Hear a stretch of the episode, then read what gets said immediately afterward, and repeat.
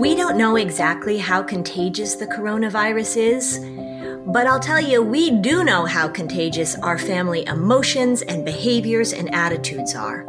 So, this is what you also need to pay attention to while you're sanitizing your groceries.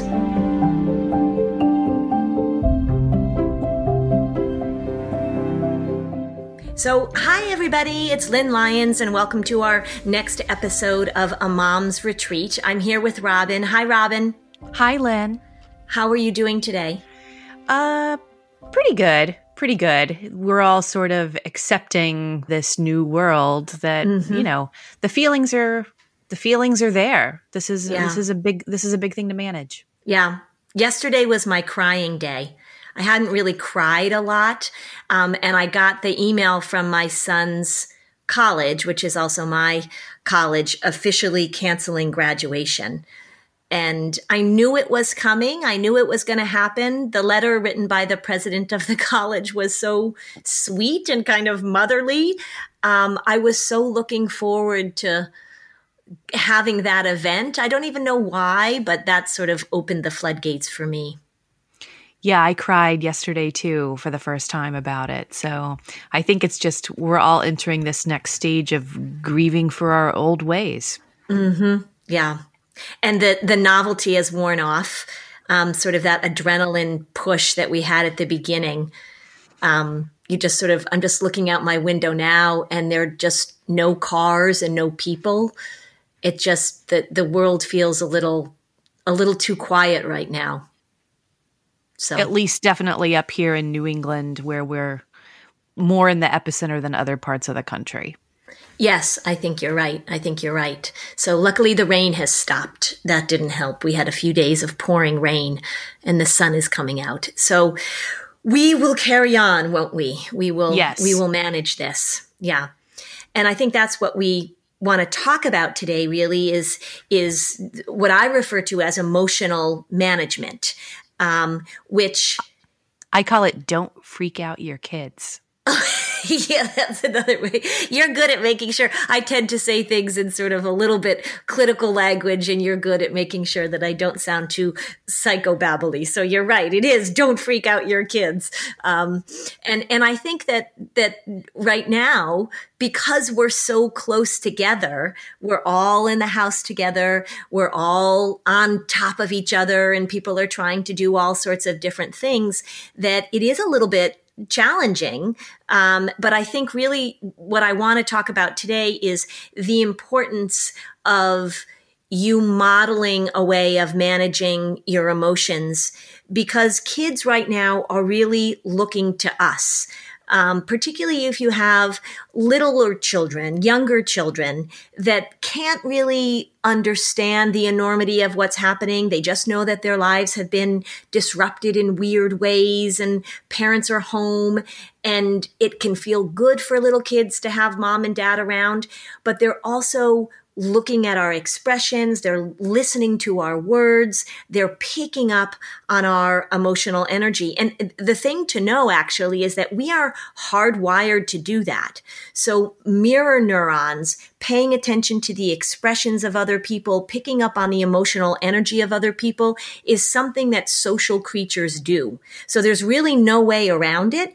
And so it's really important at this point for you to recognize how vital it is that you manage what you are feeling. Now, when I say emotional management, I do not mean emotional denial. I don't mean, I don't mean dismissing your emotions. I don't mean minimizing your emotions. I don't mean rationalizing them of saying, you know, you shouldn't feel this way or you shouldn't be reacting that way. But what I'm really talking about is when you have these thoughts, when you have these emotions, how do you respond next? And it's what I refer to as step one versus step two. So step one. so you're one, talking about the you're talking about the basic anger or stress or mm-hmm. fear moments that parents are going to experience all tensions high and yeah. you're talking about just a really powerful wave of those emotions, right? Right, right. So I'm talking about um, panic. I'm talking about sort of fretting i'm talking about that that nervous energy those losing it right and that's what i'm talking about because it really is okay for our kids to see us tearful it's okay for our kids to see us uh, you know worrying a little bit but it's when we take it up to that next level that makes them feel scared it makes them feel insecure we need to be we need to be as solid as we can right now on the outside. So step one is that you're going to feel those thoughts and feelings and emotions. And there's really not a way to get rid of those. There's really not a way to mediate those things when they pop up. Step two is how we teach our kids and model for our kids uh, handling them when they arrive because there are certainly better ways and worse ways to handle strong emotions, as as we all know. Um, it is it is a parade of emotions that we're going through right now. All sorts of thoughts, all sorts of feelings, and so we really want to think about flattening the emotional curve. Um, and what what I mean by that is that there is some mythology about um, the need to get it out of your system right? That, that I just, I just, oh, I just got to get it out of my system. And people who are my age or older, you, you younger listeners aren't going to remember this, but there used to be these, these seminars, these groups where you would go and what they thought was that if you're feeling angry about your childhood or whatever, that you really needed to get it out of your system by emoting. So they would give people Nerf bats or baseball bats and you had to bang the couch or scream or yell. And somebody actually said, why don't we do some research and see if all of this big emoting actually does get it out of your system? What they found was that the angrier that you behave or the more out of control that you uh, let your emotions get, the more out of control your emotions get. So people who started out angry and then were acting out in this way actually ended up angrier. And so that's an important thing to think about because the idea that if you emotionally vomit on somebody, the idea that if you get it out, that then you will feel better is really kind of a myth and the reason I call it emotional vomiting is because what happens is sometimes when we unload in that way, just like vomiting, right? Your, your stomach feels upset and bleh, you barf. Oh gosh, I feel so much better now. But you've now vomited onto somebody. And so your family members are now wearing your emotional vomit. So even though you may feel like you got it out of your system, you're actually showing it and passing it on to your kids. And it doesn't really get it out of your system as much as you may think. Well, I think a lot of us understand what you mean by having a really angry episode, but tell me what a really emotive vomiting moment could be if it's more about like freaking out and worry. Mm-hmm. So that would be the catastrophic language. So it might be um, that your your energy is up, you're pacing around, you're you're talking about um, what, what's going to happen. We don't know. You're you're expressing all of this uncertainty. You're you might be freaking out about whether or not anybody in the family is going to get the virus. So all of those anxious behaviors, which actually come from fear and come from panic, which as I have said many times, if you're not feeling at all anxious or worried right now, you're not paying attention. But where it gets into that level is that you you are talking to your kids repeatedly. Um, your physical language, you're you're you're hyped up. So what what anxiety does to us, what this system does to us, is it pumps us full of these hormones, noradrenaline, norepinephrine, um, that are supposed to jack us up. So if you are jacked up in a way where you feel frenetic, that is the equivalent, sort of the anxious emotional vomiting. Um, and it may be that you you deal with it by getting more rigid, more controlling. That you're not capable of tolerating noise, or you're yelling at your kids. That's the kind of stuff that we really want to pay attention to right now yeah, emotions of all kinds are clearly like universally running high. So I could imagine parents experiencing um, struggle with managing things maybe in the way that they were able to a month ago. Mm-hmm. Right. And when we when we talk about when we talk about how we would respond. So what so what if you might be thinking, okay, so ugh, guilty as charged, right? I'm one of these reactors. I'm one of these over uh, overreactors. Um, what what can you do, right? Because here I am saying like, don't do it, and that's generally that's the first step. But then people say, well, how do I not do it? So here are just some things to think about. I want you to focus on the word consistency. And I want you to think about your emotional reactions, at least on the outside, when you're around your family, as being vanilla ice cream. So the reason I talk about vanilla ice cream is because, you know, it's pretty neutral and generally pretty pleasant, and everybody knows what vanilla ice cream is. Being able to keep yourself steady, being able to keep yourself consistent. If you need to go and scream in your car, if you need to go into your car and crank some loud music or crank some sad music, um, uh, somebody just sent me a, a, video of Carole King singing uh, "Far Away." I don't is that the name of the song, right? And I watched that and I just cried. Is that the name of the song? Robin? You're so far oh, away. Oh, you're I so think. far away. Yeah. Um, and and so allowing those emotions to come out is perfectly fine. But in front of your kids, I want you to be vanilla ice cream. And I also think that it's okay after you have an explosion, after you are overly reactive, because it's going to happen, because this is really hard. It is okay to let your kids know that you're working on it. It's okay to have a discussion with your kids about the reality of this and that, and that how important it is for us all to, to work on managing our emotions in a way so that we're not taking it out on other people. I talk a lot about that anxiety part, like we pull out the anxiety. And I've said to parents, um, pull out your anxiety, give it a name, right? Call it Phyllis, call it Edith and have your kids eh, eh, have your kids be able to call you on it. Like mom i think edith is a little out of control right now.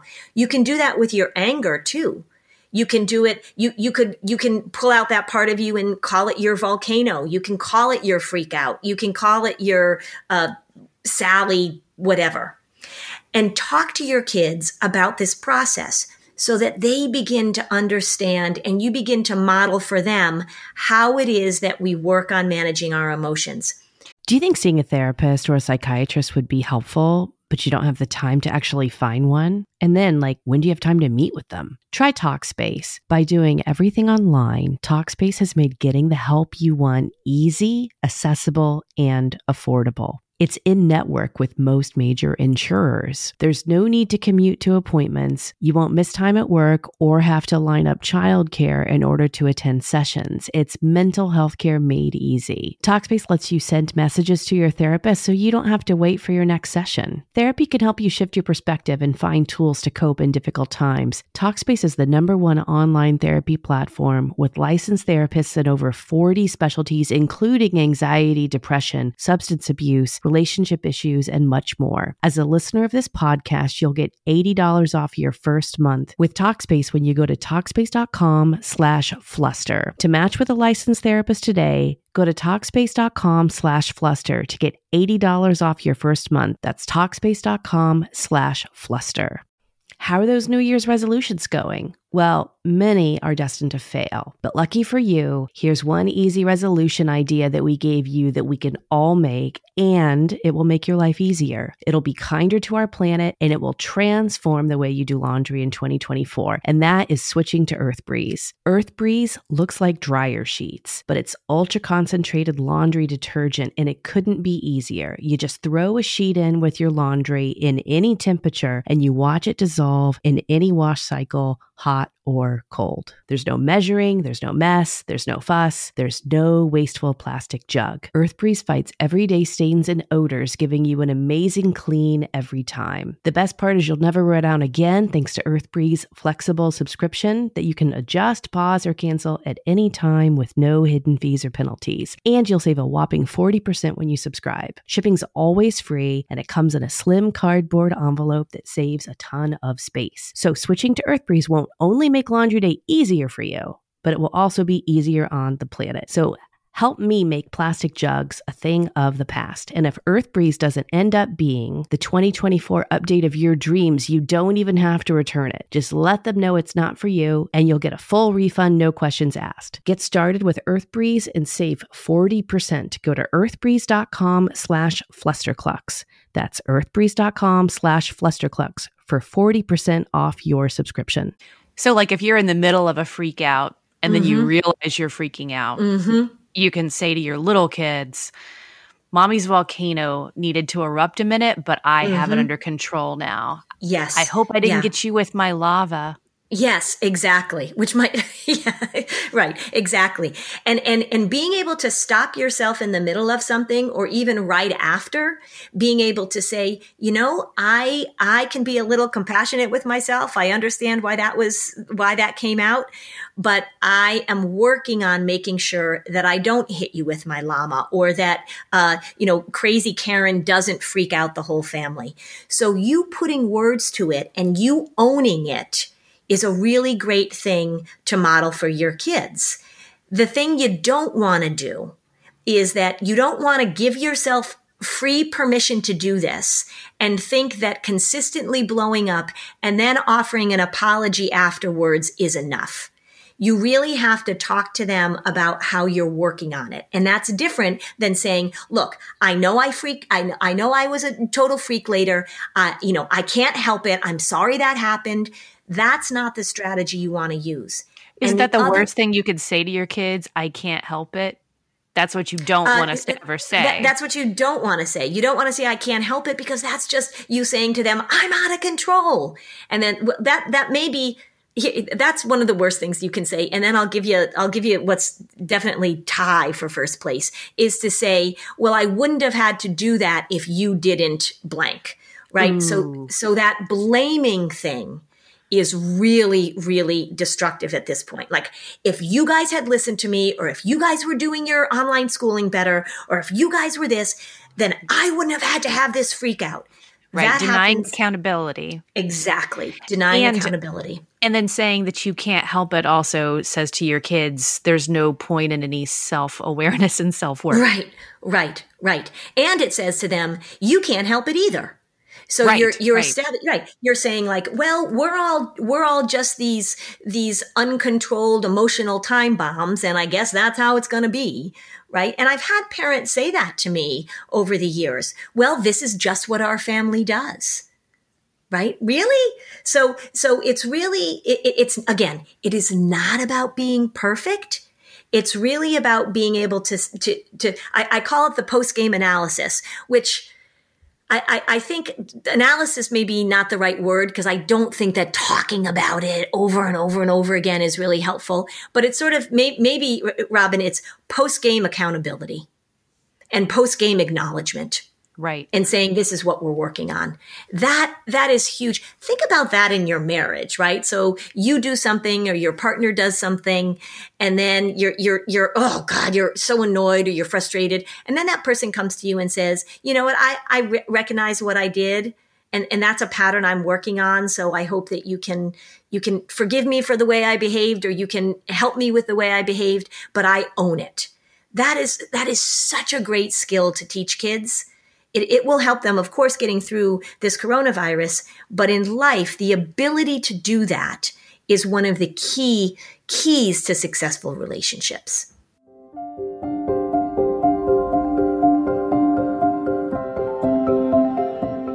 As we're talking about this, let me just give you a few more tips about the things that you really want to pay attention to with your language and with your responses as we're going through this beware of unlimited reassurance.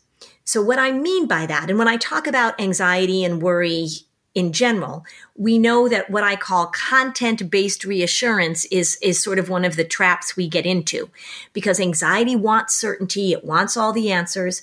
So, when we are offering unlimited eh, reassurance, oh, it's going to be fine, or oh, nothing's going to happen, or even if we take it out of this coronavirus thing. Like oh no you won't throw up today or oh no people won't judge you.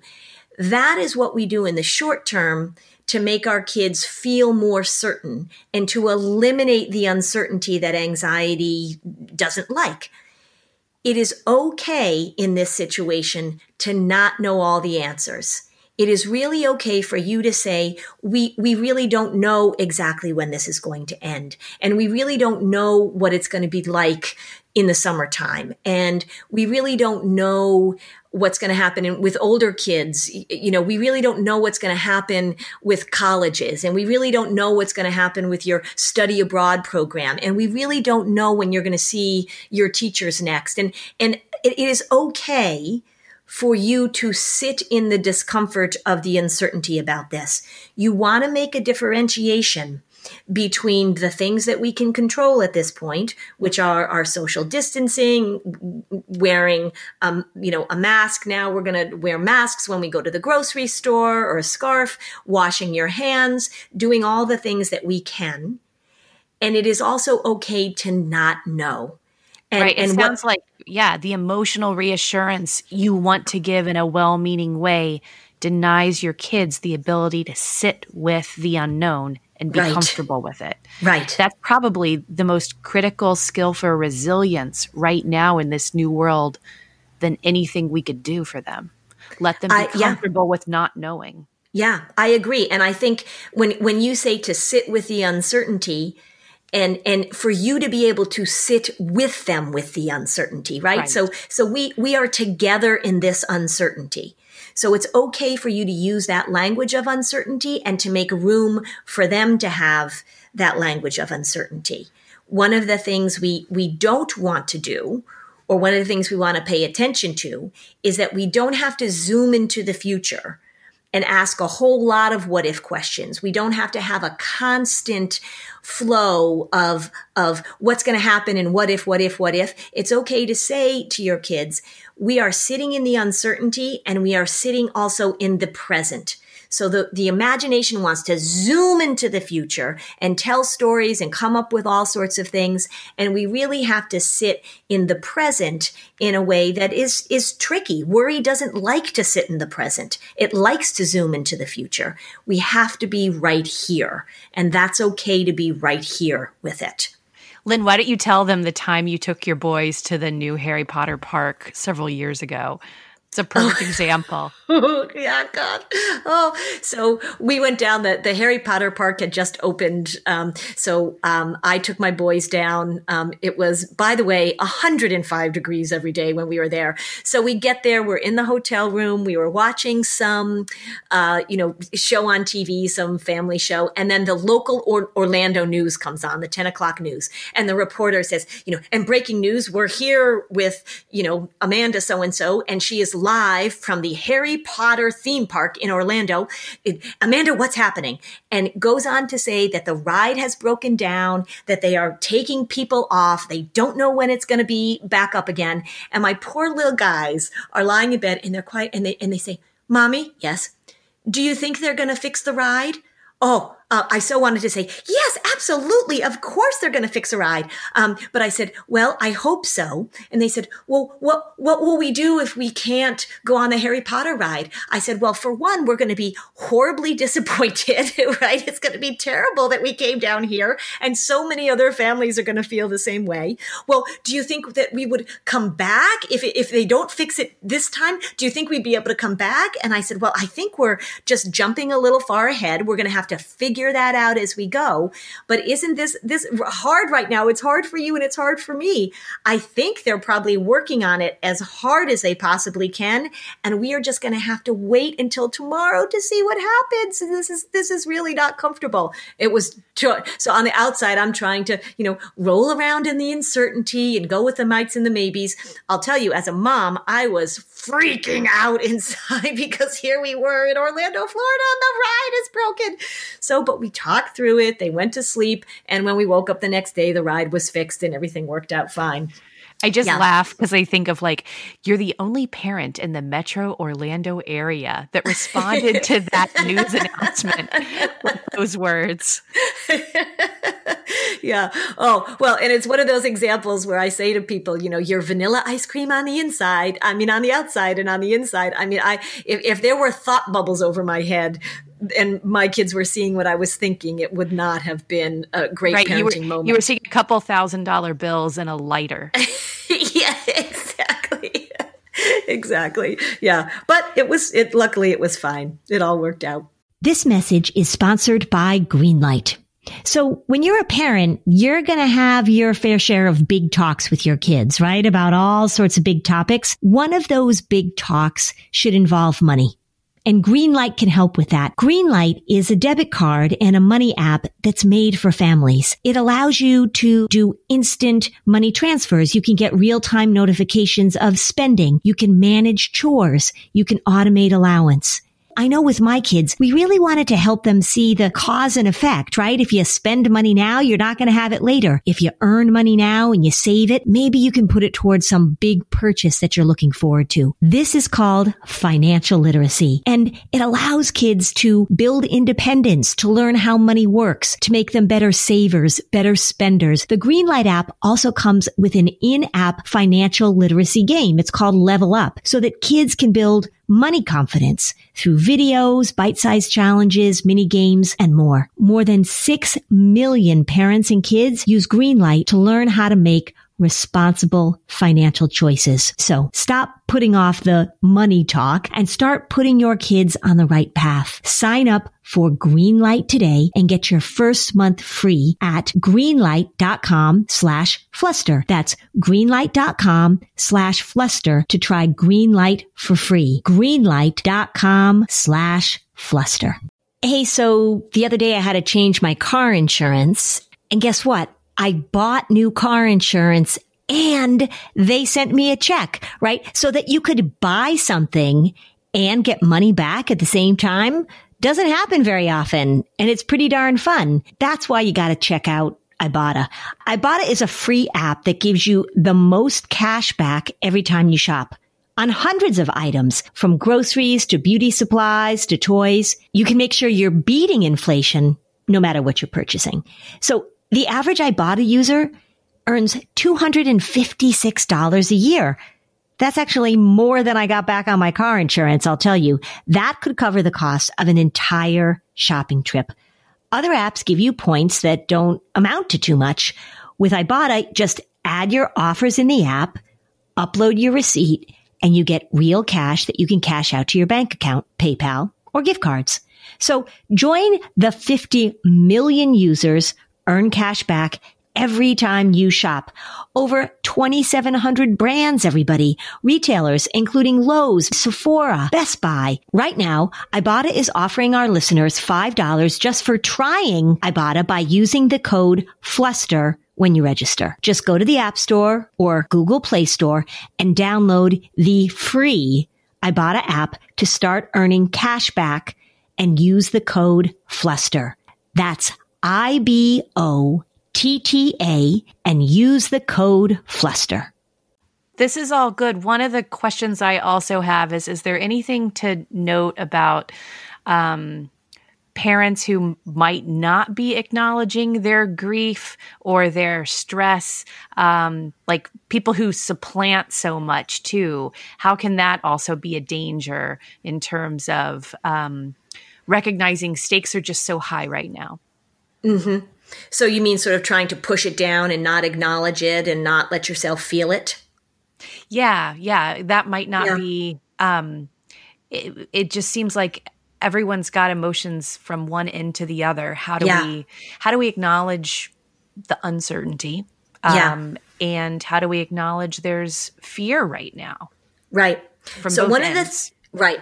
So so one of the things to think about is is anger is a, a, a and I don't think this is entirely true, but but certainly f- for a large in a large uh, percentage of cases, is that a lot of feelings sort of find their way to anger, and so we tend to be uh, more irritable, more angry, more impatient, even when we're feeling grief and loss and sadness. So I think it's really helpful for parents to be able to acknowledge and to talk to their kids about the things that they feel that they're missing, to acknowledge disappointment, to talk about how it's really hard for them to manage all this change. One of the things we know about kids that do better emotionally with their emotional health is the ability to have what we call emotional literacy. So some people might say, well, I shouldn't, I shouldn't talk to my kids about it or I shouldn't share this with them because it's only going to upset them. That's a myth. You don't want to overwhelm them with your emotional uh, reactions, of course, like we were talking about. But being able to talk to kids about the reality of the way you feel, the reality of your own sadness, the reality of your own disappointment is really giving a gift for your, to your kids. You're showing them how to talk about something, how to ask for what they need, how to acknowledge these strong feelings. It is totally fine for a mom to say, you know, I'm feeling really sad right now because I was so looking forward to your birthday party. And so you might see me uh, have a few tears about that, and that's okay. Or if you have older kids, to say, you know what, I can feel myself being so irritable about this because I am just mad that this is getting taken away from us, and I'm a little worried myself about where this is going to go. The more you give kids words to talk about it, the less these emotions are going to pop out in other places. And they can pop out in physical symptoms, they can pop out in anger, they can pop out in the need to self medicate. So we always just want to put it out there in a way that is digestible for kids in a way that, as I said, doesn't overwhelm them or feel scary for them. We are showing them how to talk about and manage. And then we might even say to our kids, I'm feeling really sad and frustrated right now. So I need to go for a walk for about a half an hour. And when I come back, I'm going to be feeling better and we're going to be able to do X, Y, and Z. So showing them how to do it. Can you give us a cheat sheet on all the behaviors that should really be off limits? I am not a big fan, as you can probably guess, of any kind of hitting or physical aggression in families. So that should be off limits. One of the things that I um, heard when my boys were little, because I we hung around with a lot of kids that had just boys for some reason, um, is that people would say to me, "Well, boys will be boys," and that to me was, "Well, they'll hurt each other. They hit each other." Um, hitting, physical aggression. I used to say to my kids, Mommy and daddy don't hit each other. We don't hit you. We don't let you hit us. So we're not going to let you hit each other. So there's no reason during this time to, to say, well, because we're all cooped up together, uh, they're going to wail on each other. Um, uh, language that is um, name calling, swearing, insulting, uh, that should be off limits. Having a temper tantrum, if you are a little person, is a way that you are going to manage this. And so, what we want to do if a child is freaking out, if a child is having a temper tantrum, the language that I used to use with, with my little boys when they were little is I would say, the answer is still going to be no. And I am going to stand here for as long as you need me to stand here. And when you're ready for a hug or when you are ready to take a deep breath, I will be right here waiting. But the answer is no. So you want to be careful not to um, reward that behavior by giving into it, but you want to stand there and be vanilla ice cream. Um, and being destructive in the house. So you can have a temper tantrum if if you're little or if you're big. You can go up in your room and you can cry and you can you can again. We don't want to support that as a way of getting it out of your system because that really doesn't work. Um, but throwing things, kicking things, wrecking other people's belongings, all of those behaviors whether we're in quarantine or not, are behaviors that should be off limits, period. The other thing you don't want to do is during somebody's freak out, that's not the time to uh, crank up the punishment. So, okay, so now you've lost your phone for two days. Now you've lost your phone for three days. When people are uh, freaking out in that way, kids and adults, they are not available for learning. So, you want to be vanilla ice cream, you want to wait it out. And then you can have a discussion afterwards about what's the skill that you all need to work on in order to manage this in a healthier way. Great, thanks.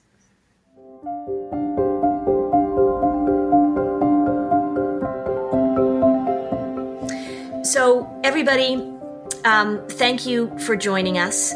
Um, my goal and Robin's goal in this is to give you a retreat to give you information, to give you a time where you can just focus on the things that you're trying to do as a parent during what is such an incredibly challenging time.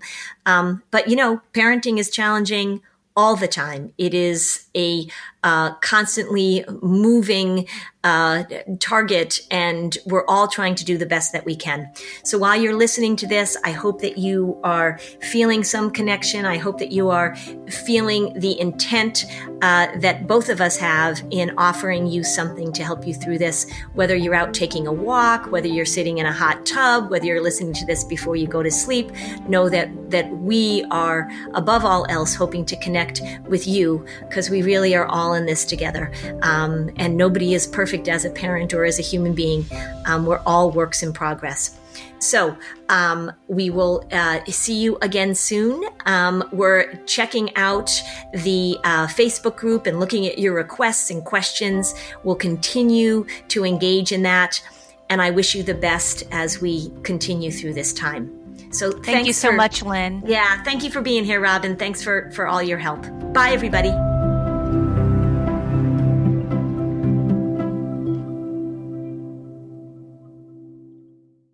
Hey there, I'm Debbie Reber, the founder of Tilt Parenting and the author of the book Differently Wired. The mission of Tilt is to change the way neurodivergence, whether that's having a learning disability, having ADHD, being gifted, autistic, or some combination of all of the above, is perceived and experienced so differently wired kids and the parents like us raising them can truly thrive. On the Tilt Parenting podcast, I get to talk with authors, therapists, educators, and parenting experts who are committed to this mission. I ask the questions my listeners are most curious about when it comes to supporting our kids. And in turn, my guests share strategies for challenges, out of the box ideas for navigating school, best practices for therapies, tips for advocating, and so many thoughtful insights on what it really takes to help our kids grow up feeling seen and respected so they can create awesome lives for themselves. I know that raising a differently wired kid can feel overwhelming and isolating, but I promise you, you are not alone, and it can feel so much better. If you're on this parenting journey, come listen to Tilt Parenting. Together, we can shift this paradigm and show up for our exceptional kids with hope, possibility, and joy.